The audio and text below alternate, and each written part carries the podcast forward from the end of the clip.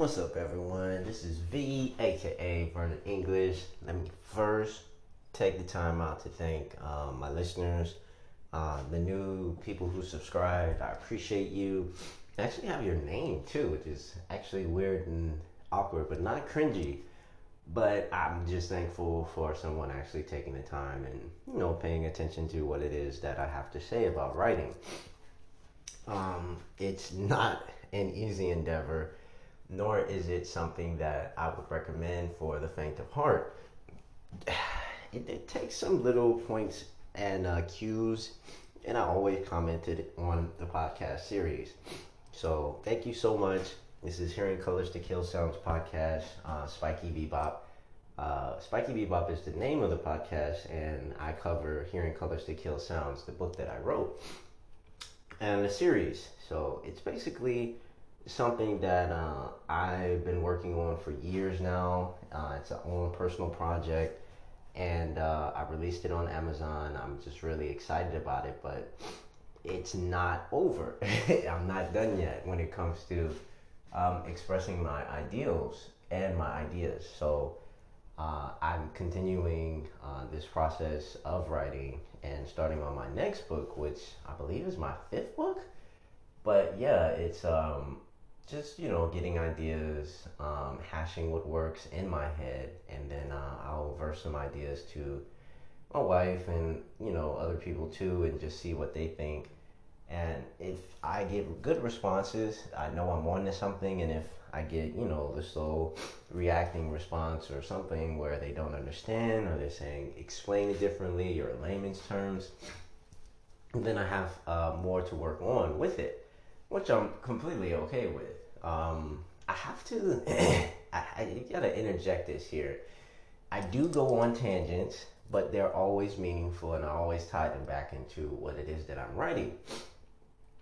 I, I, watch a whole bunch of stuff, and one could say that I watch the same things, but not necessarily. I'm actually quite eclectic in things that I like. Films, cartoons, you will generally see me watch um, versus, you know, uh, other TV shows, dramas, and things like this. Comedies, I'm down for, but it has to be a good comedy. Like I'm very specific with it, with my jokes. I'm, it's really hard to describe. I'm a tough crowd. to you know, coming from where I come from, and as a writer, I'm only what 35. So I was born in 1987, and for me, I come from like this I guess, ending point and then beginning point. So it was like the ending point of people not connected and not doing cool stuff, and then the beginning point of people being connected and doing cool stuff. And what I mean by that is like, I mean, when I grew up, my my grandmother had like the dial-up phone. Pretty much everyone had that, but come around what 10 years later, I'm like, what, 18, 19 or something like this, and everyone has a cell phone, flip phone. Everybody else has the internet on their phone. They had Blackberries. They were, you know, messaging, instant messages, group chats. All kind of things were kind of like the beginning stages of, but very much uh, in use. And fast forward 10 years, you know, what I'm in my like mid 20s I pretty much, you know, established this thing in my head that I wanted to do something and I wanted to do something in life. Now, okay, let me take a little little time and say that this is not a self-help book. This is not a self-help podcast or any of these things. I was low key listening to a podcast in a lift the other day, and um, I thought it was NPR. But anyway, with that being said, um, I also listened to someone else earlier today and talk about discipline. And discipline is an interesting subject, and it sounds very self helpy and all that other type of stuff. um, the first and foremost thing that I have to say for someone who uh, is or self proclaiming themselves as an artist and approaches art the same way they would approach something else in life. And I would automatically shake my head at that.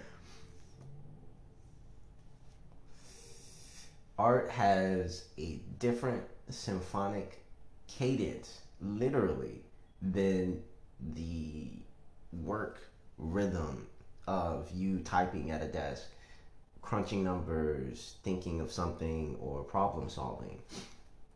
Problem solving does um, come in handy for art in many different aspects and very uh, personal skills or interpersonal skills. But the discipline part is, you know, applying yourself, thinking of yourself, um, doing certain things, holding yourself accountable. There's all kind of things that go along with it. But the difference of maturity and adolescence for me is to understand what it is that I'm making, and, and understandably so. If I spend a whole entire day in bed, um, that would not be a day wasted because my mind would be going 50, 11 miles an hour. Um, whether it is the rest that I need or this uh, push that I need is all upon myself and what it is that I determine. And it, it's a weird subject matter because I, I've talked about this before on the podcast series and a lot of people, you know, when you get online or you get the first thing you do when you wake up in the morning and you get, jump on your phone, you're automatically inundated with, you know, your peers and what they've been doing while you were sleeping. Which inevitably I understand, but this level of comparison has grown since, you know, when I was younger. And it, there is no sense of jealousy or anything like this it's kind of like this aha moment where I can take whatever it is that, you know, the tool has been made, a template, for example, or just some drop down menu, then I could do that and apply it myself. And I take notes. I mean, I'm not even wasting time in any way, shape, or form of, you know, maximizing the output that I can. Even if you do, you know, crank out an insane amount of content, you kirk out like books and things like this, there has to be, you know, an audience and some level of interaction that you want. So, basically, back to what I was tying with when it comes to discipline, um, you must understand that it is not something quote unquote going to the gym about um, an artist is quite unequivocally the antithesis of all of these things. The only damning thing that you know a writer or any person who does art uh, would understand is that they have a deadline. Uh, how they go about doing so is completely up to them. it, there is no set mode like oh I want to be this done, I want to be like fifty percent done, and this, this, that, and percentages and you know, those are nice. Those are interesting numbers, but you have to give yourself some room for growth. And for growth, I, you know, spend an inordinate amount of time doing absolutely nothing. But, you know, people would say, oh, well, he's just laying around watching TV and this, this. I actually was gaining so much of the information that I needed, the things that I didn't need and the things that I wanted um, I had to learn how to pick and choose which ones, and then I had to learn like how I wanted to spend my day. I don't think a lot of people have the liberty or the the I guess you know free time to plan out a whole week and then let alone a day because they're focused and they have other things and responsibilities. But as an artist, even with said responsibilities, they're still this level of play. They're still, well, I'm, you know, programming, oh, the, okay, I'm going to do this at two, okay, I'm going to do this. And being your own, you know, quote unquote, uh, boss or being the one that is a scheduler. I look up to, you know, artists who instinctively know, you know, this, I need to be doing this now. I need to be doing this now. I need to be doing this now because those are the chaotic parts that you know have the minor management of basically a little bit of order or chaotic order, if you will.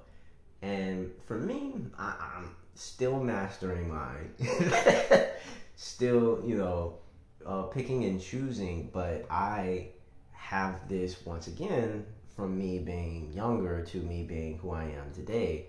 I know what I'm doing while I'm doing it versus me wondering if this is okay, wondering what um, fruition would happen from it, what would, I don't know, quote unquote, bring me something um, that would change my circumstances. And inevitably, I'm literally speaking to you now, and that is one of those things that changes someone's circumstances. Art is a very uh, powerful medium and tool, and I love that because it never really rests. Even when you are resting, it's still going on, it's still progressing, it's still changing.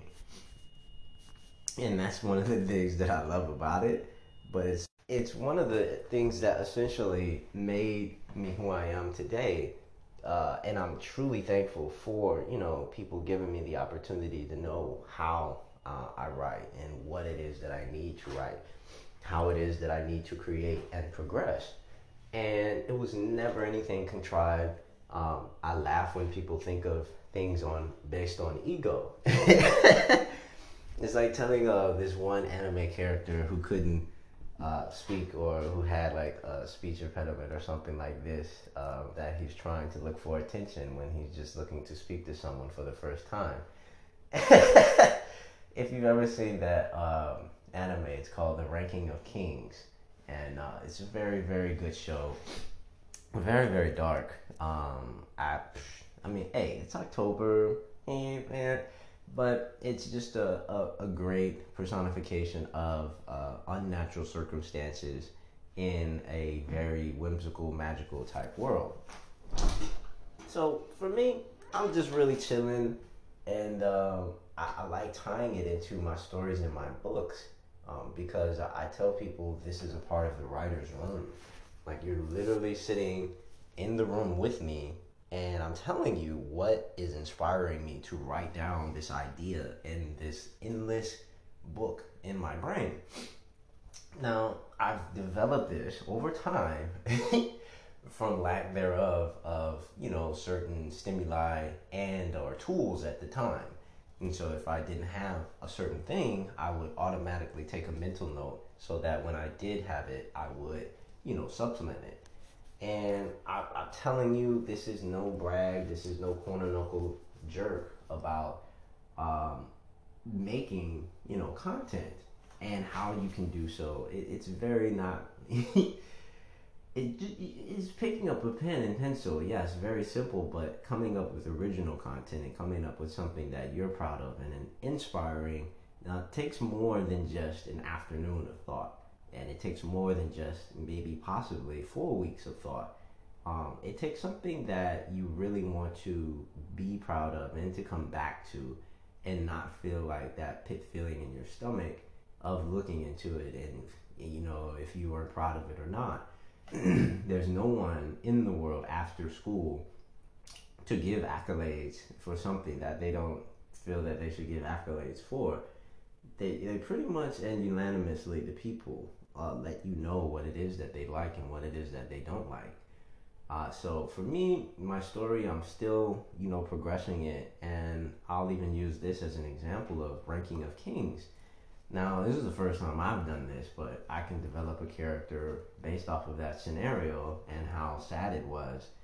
But I want to mirror the setting that they have. Uh, the thing about uh, the world that I created is called Celestial, is that is insanely large. Pause. Um, it's insanely, you know, a world the size of the sun. So the parameters, the sheer scope of how large and you know the the basic landscape is that insanely incomprehensibly something that you know anyone in this world has, has not seen before. So i'm still versing it in my head. And if i have one setting the weird part is that i can have you know 15 settings and it still be in the same world and there be not a beat missed. There won't even be you know anything from just progressing from page to page. And so um, creating this new type of scenario i can do you know something quite medieval and um, I don't even know why or how we came up with that word medieval. Anyway, um, I can do that but I want to change this hopelessness and this story of this, you know, uh, youth uh, who is downtrodden and looked down upon. Um, I want to have him as uh, someone else whom no one knows. And so then, like, basically playing off of the uh, everyone forgetting their memories, and then having this young man know who he is, and then him basically looking at his people, you know, and then speaking to him and all the confusion and things they're upset with. And then eventually, I don't even know if I want to because I'm writing the story right now. Uh, if I want to have him reveal himself later on, or him just live his life as, you know, popping in and helping out people with negotiations or something like this. I find this quite mercurial um, to have conversations that people usually do not have and there's this sense of air of uh, what do you call this? Uh, public uh, decency or uh, PC. You know, being very uh, respectful to people and things like this. When on the street, I know that is never the case. Only in the aspect of saying things that would not get you hit would someone short uh, stop short of just their speech and I love that. That's what makes uh, this place so fun and the world so fun. And I'm just gonna develop this a little bit more, and I'm gonna call this podcast Bojji. But yeah, yeah, yeah. If you're into anime, if you're into cartoons and things like this, uh, I have a Rolodex that I go throughout the year, and I'm checking out a few other different shows. Uh, everybody's talking about the Chainsaw Man everybody's talking about the new Bleach, and then they're talking about a couple other different series. Um, what's this? Uh, Jujutsu Kaisen and a couple other different shows. But I, I'm really interested into where this story will develop. So uh, check out the ranking, ranking R A N K I N G of Kings. It's a really good show. I think you'll like it. All right, peace.